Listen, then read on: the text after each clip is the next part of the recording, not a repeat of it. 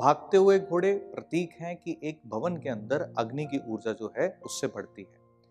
ये कब इस्तेमाल किया जाता है वास्तुशास्त्र में? जब पैसे का भाव भवन के भीतर ना हो, जब कोई व्यक्ति आलस से जगा हो।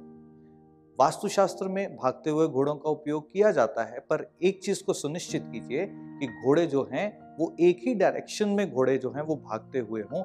ऐसा ना हो कि आप ऐसे चित्र का उपयोग करें जिसमें घोड़े जो हैं अलग अलग दिशाओं में भाग रहे हो, जिससे आपकी एनर्जीज जो हैं वो अलग अलग दिशाओं में लग जाएगी, यानी कि अलग अलग कामों में लग जाएगी और आपको रिज़ल्ट नहीं मिल पाएगा।